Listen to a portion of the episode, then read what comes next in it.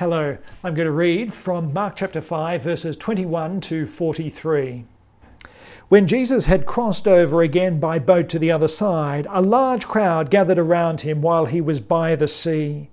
One of the synagogue leaders named Jairus came, and when he saw Jesus, he fell at his feet and kept begging him, My little daughter is at death's door. Come and lay your hands on her so she can get well and live. So Jesus went with him, and a large crowd was following and pressing against him.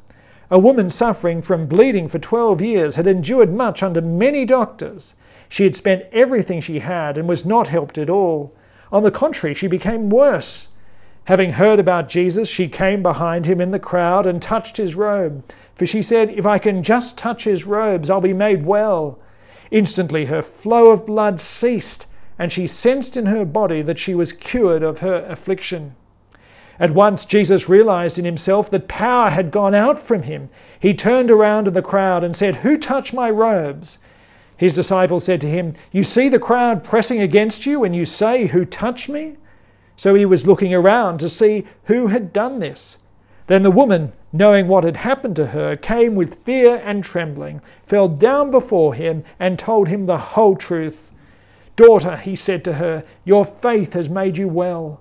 Go in peace and be free from your affliction. While he was still speaking, people came from the synagogue leader's house and said, Your daughter is dead. Why bother the teacher any more? But when Jesus overheard what was said, he told the synagogue leader, Don't be afraid, only believe. He did not let anyone accompany him except Peter, James, and John, James's brother. They came to the leader's house, and he saw a commotion, people weeping and wailing loudly. He went in and said to them, Why are you making a commotion and weeping? The child is not dead, but asleep. They started laughing at him, but he put them all outside. He took the child's father, mother, and those who were with him, and entered the place where the child was. Then he took the child by the hand and said to her, Talitha koum, which is translated, Little girl, I say to you, get up.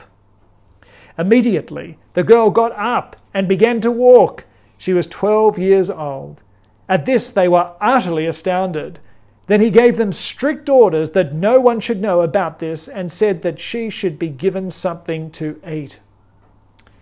Well, recently we have seen in talks that Jesus is someone who cares. And we've also seen that Jesus is someone who shows mercy.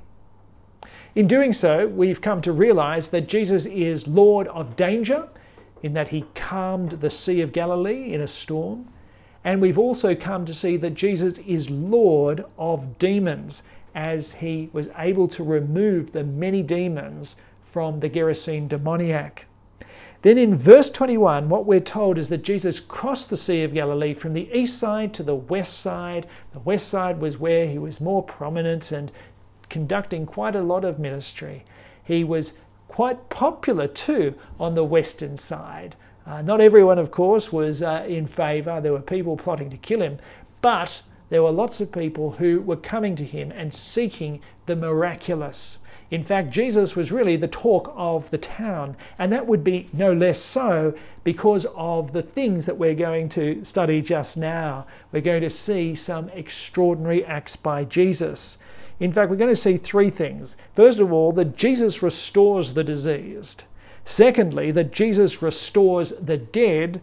And thirdly, I think we can learn from this that Jesus can restore you and me. So, first of all, Jesus restores the diseased. We're first going to consider the woman who had been bleeding for 12 years. Let's look at verses 25 and 26. A woman suffering from bleeding for 12 years had endured much under many doctors. She'd spent everything she had and was not helped at all. On the contrary, she became worse. She was suffering from a chronic bleeding disorder. Now, some medicine in those particular times was quite helpful, but there was plenty of medicine that was completely useless as we reflect back, and in some cases outright dangerous. Greek medicine excelled in external medicine, uh, such as the setting of fractures or the binding of wounds, but it was less confident when it came to internal medicine, which was the cause for concern for this woman who had been bleeding for 12 years. Like the Gerasene demoniac, she was not helped by people. She was not helped by doctors in this particular case. She'd spent everything. She wasn't helped but grew worse. So effectively, she was like one of the living dead. Her condition meant that she was socially isolated. She'd also become economically impoverished. She was effectively the living dead. Yet Jesus was someone who cared for her. In verses 27 to 28, we read this Having heard about Jesus, she came behind him in the crowd and touched his robe. For she said, If I can just touch his robes, I'll be made well. Now, this particular woman was unlike Jairus. She was low on the honour scale. Jairus was someone who was high on that honour scale. Yet she'd lost hope in other people and she came to Jesus seeking a cure. She had a magical view of how the cure was going to work out. Her theory was she would just touch Jesus, and that would, of course, change things. Well, there was, in fact, an instant cure, but we're going to learn that it wasn't because she touched him. We'll learn that in a moment. Let's have a look, though, first of all, at verse 29. Instantly her flow of blood ceased, and she sensed in her body that she was cured of her affliction. And what we see here is that Jesus is Lord of disease. A very wonderful truth about Jesus, that he is Lord even of disease. And then in verses 30 to 34, we see some other wonderful truths. At once, Jesus realized in himself that power had gone out from him. From him. He turned around in the crowd and said, Who touched my robes? His disciples said to him, You see the crowd pressing against you, and you say, Who touched me? So he was looking around to see who had done this. Then the woman, knowing what had happened to her, came with fear and trembling, fell down before him, and told him the whole truth. Daughter, he said to her, your faith has made you well. Go in peace and be free from your affliction. Now, for many years, I've been very moved by verse 30, where we read that Jesus knew that power had gone out from him. That's extraordinary. The only power I know that goes out from me is, of course, as I lose energy, as I just go through the normal course of the day, as the hours go by, I become progressively less energetic and need a recharge at the end of the day, just like you plug the recharge into your mobile phone overnight. For us, we call that sleep. Here we see something entirely different, something entirely extraordinary. Jesus had this power, and he also knew that it had been removed from him. In verse 33, the woman came in fear and trembling and told him the whole truth, which was a great expression of faith. In verse 34, we are then told, in fact, I should read this directly. He says, Daughter, he said to her, Your faith has made you well. So there we see why it was that she was in fact made well. In some translations, it will say that your faith has saved you. And it's interesting when we do think about healing, very often there are overtones of salvation as well. This is a story about healing, but I think it goes further and is actually saying that this woman now had salvation. One particular commentator has said that the Gospel writer Mark indicates that faith placed in the earthly Jesus is structurally the same as faith placed in the crucified and risen Jesus. And within the story, it receives in an anticipatory way the saving benefits secured by Jesus' passion or his death and resurrection at the end of the story. So, this particular woman, as she had faith in Jesus Christ, was also receiving the gift of salvation. It would still be some time before Jesus, of course, would die upon the cross and be raised again to bring this salvation about. But it was anticipatory, it was an expression uh, anticipating what Jesus Christ would do upon the cross. Now, she didn't know everything about Jesus' identity, but she must have known something about his authority. She must have known that he was an extraordinary man. And I think that this is helpful for us because it does show us that theological accuracy about who Jesus Christ actually is is not what is essential for salvation. What is essential for our salvation is the right attitude of heart. This particular woman had faith in Jesus. She came in utter desperation. And our approach to Jesus should be no less. We must come to Jesus in a desperate way. We must come in faith, seeking to be saved by Him. Well, in verse 34, we're also told that she went back into normal life with a beautiful, beautiful blessing. Go in peace and be free from your affliction. What wonderful words to hear. So, Jesus has restored the diseased. Secondly, we see that Jesus restores the dead. The story of the bleeding woman came after Jairus had come to Jesus to seek his help. We then learn in verse 22 and 23 this One of the synagogue leaders named Jairus came, and when he saw Jesus, he fell at his feet and he kept begging him, My little daughter is at death's door. Come and lay your hands on her so that she can get well and live. This was a man of standing and authority who also comes in desperation to Jesus. So it doesn't matter whether you're at the high end or the low end of the social scale, everyone needs Jesus. His Jewish religion was unable to help him. He was a synagogue leader, but it was a religion that wasn't able to help him. He was in a desperate situation. The child mortality rates were very high in the Roman world. The average life expectancy was 10 to 25 years of age. Only 40% of people reached that particular age, and children had a 1 in 2 chance of getting to the 10 years of age mark. Well, in verse 24, we learn that Jesus went with Jairus, and a large crowd followed him and was pressing in upon Jesus. Jesus then meets that, that bleeding woman and, of course, spends some time engaging with her. But, of course, what this meant was that Jairus' daughter died. So it was good news that the bleeding woman was healed, but it was bad news for Jairus because his daughter had died. Is that messengers had come and told um, Jairus that uh, his daughter had in fact died. They said, Your daughter is dead. Why bother the teacher any more? Then Jesus, having overheard this, said, don't be afraid, only believe.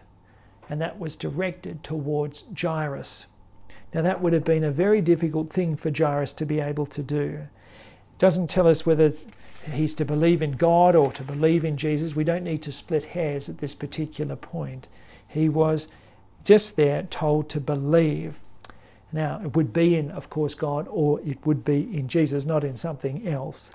Well, Jesus then went to where Jairus' daughter was to, to his house, he saw a commotion in verse 38, which was sure evidence, I believe, uh, that this girl really was dead. She wasn't in some sort of uh, coma, she really was physically dead. And then Jesus says in verse 39, Why are you making a commotion and weeping? The child is not dead, but asleep.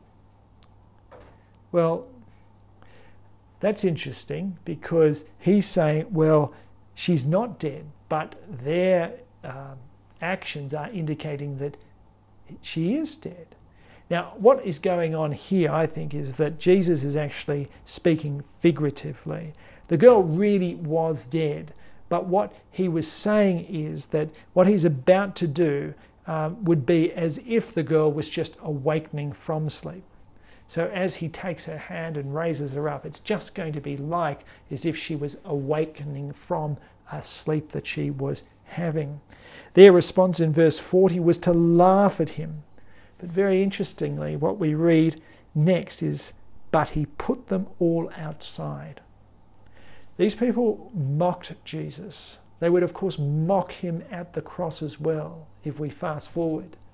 They mocked him. What was his response? Just to endure it? Well, he did endure it, but he also put them outside. They would have no place in witnessing what was about to happen, which would have been an extraordinary thing to be able to witness. But I think that that's a very helpful point also for us to realize that um, if we want to mock Jesus and if we want to reject Jesus, he will put us outside. It might not be outside a house, but it ultimately will be outside of heaven.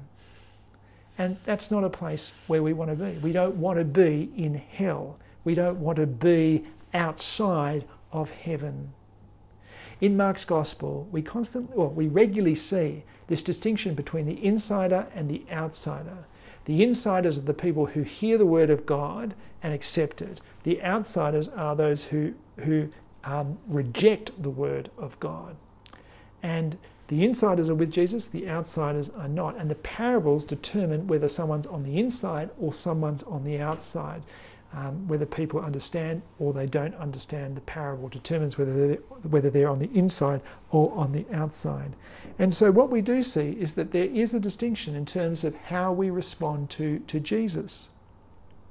Well, Jesus in verse 40 took the father, the mother, Peter, James, and John, and then in verses 41 to 43, we read this. Then he took the child by the hand and said to her, Talitha Koum, which is translated, Little girl, I say to you, get up. Immediately the girl got up and began to walk. She was 12 years old. At this they were utterly astounded. Then he gave them strict orders that no one should know about this and said that she should be given something to eat. So Jesus just takes this girl's hand and he says, Little girl, I say to you, get up. And to show that she wasn't a ghost, something was given to her to be able to eat, which was proof that she was, that she was not a ghost.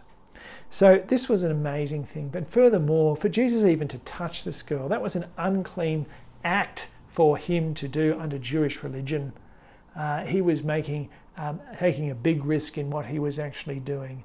But he cared for this particular girl so very greatly, and he was able to show that he is Lord of death by actually restoring this girl to life. So, another aspect, I suppose, that we see about faith is that the bleeding woman taught us that faith saves. But here, the call to follow Jesus is into a situation beyond all hope into the jaws of death. And that is what Jairus exhibited. And that is, of course, the faith that we ought to exhibit as well. So, when we see these two stories in the flow of Scripture, what we do see is that Jesus' exorcisms and his miracles all seem to be works of restoration. Jesus has restored the sea to order. Jesus has restored the demoniac to his right mind. Jesus has restored a woman's health. And now we see Jesus restores a child to life. Jesus is someone who restores. The third and final point I wish to bring is that Jesus restores you and me as well. It's not automatic, it is dependent upon faith, but Jesus is able to restore you and me. There is a wonderful verse which comes from 2 Corinthians chapter 5 verse 17 where the apostle Paul says this, Therefore, if anyone is in Christ, he is a new creation. Old things have passed away, and look, new things have come. So we are a new creation. A Christian is a new creation. That is, of course, if someone has faith in Christ, faith in Jesus. They are a new creation. They have been restored. That is a really wonderful, wonderful truth. But of course, any Christian who is a new creation is someone who knows that they're not completely right at this particular point. In fact, Jesus' exorcisms and his miracles all seem to be works of restoration that anticipate the restoration of all things. In 1 Corinthians chapter 15, we're told about this final resurrection that will occur when Jesus Christ comes back to judge the world. And what we learn is this in 1 Corinthians chapter 15 verses 51 and 52. Listen, I am telling you a mystery. We will not all fall asleep, but we will all be changed. In a moment, in the blink of an eye, at the last trumpet, for the trumpet will sound, and the dead will be raised incorruptible, and we will all we will be changed. Now that is an incredible, credible picture. And furthermore, is a wonderful picture that we read of of what heaven will be like in Revelation chapter 21, verse 5. Then the one seated on the throne said, Look, I am making everything new. So, what we see is that Jesus is actually able to restore you and me. And that is the sure and certain future for all Christian people. Do you want to be restored? Do you want to be, first of all, in a relationship with Jesus? Well, believe in Him and you can have that relationship. Do you want to have everything made right? Well, one day that will be made right if you put your faith in Jesus Christ. Now, He may restore us for um, the various physical ailments and conditions that we have if we ask Him, but He may not in this world. But what we can be certain about is that He will restore us for this new creation that He is longing that we would be a part of, if only we would believe in Jesus. So, to conclude, Jesus gives us great hope. Do you sense this hope? This is the truth. This is what we can build our lives upon, what we can absolutely depend upon. That one day He will restore all those who trust in Him. But I think it also shows that He is not a man to be sidelined. Jesus is Lord of danger, demons, disease, and death. He is a very powerful person. He is not to be sidelined. We are to listen to him and respond to what he's calling us to do. And that is, of course, chiefly to have faith in him. Jesus is powerful, but he cares. He, has, uh, he is able to show mercy and he is able to restore.